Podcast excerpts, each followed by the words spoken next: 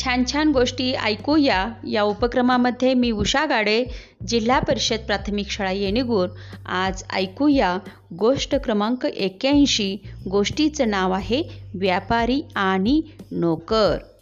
एक दिवस दोन माणसे अचानक अकबराच्या दरबारात आली. त्यातला एक माणूस म्हणाला बिरबल कृपा करून माझी मदत करा. माझे नाव अमीर आहे. मी एक व्यापारी आहे. काही दिवसापूर्वी मी माझी सगळी संपत्ती या माझ्या नोकरावर सोपवून विदेशात व्यापार करायला गेलो होतो.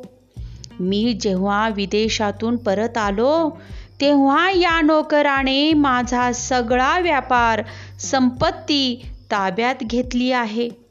तो व्यापार करीत आहे. त्याने मला ओळखण्यास सुद्धा नकार दिला.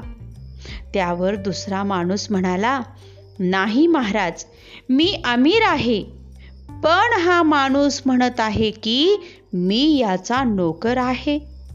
बिरबल त्याला म्हणाला मी तुझ्या मनातील गोष्ट ओळखू शकतो. बिरबलाने थोडा वेळ त्या माणसाकडे पाहिले आणि त्याने आपल्या शिपायांना हुकूम दिला की चोराची मान कापून टाका. शिपायाला तर काहीच माहीत नव्हते. जेव्हा शिपाई त्या माणसाजवळ गेला तेव्हा चोर पळत पळत जाऊन अकबराकडे आपला जीव वाचवण्यासाठी गयावया करू लागला. सर्वांना खूप आश्चर्य वाटले की चोराने स्वतःहून कसा काय गुन्हा कबूल केला.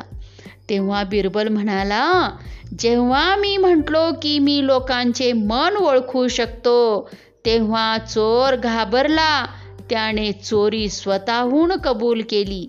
हे ऐकून अकबर हसू लागला. धन्यवाद.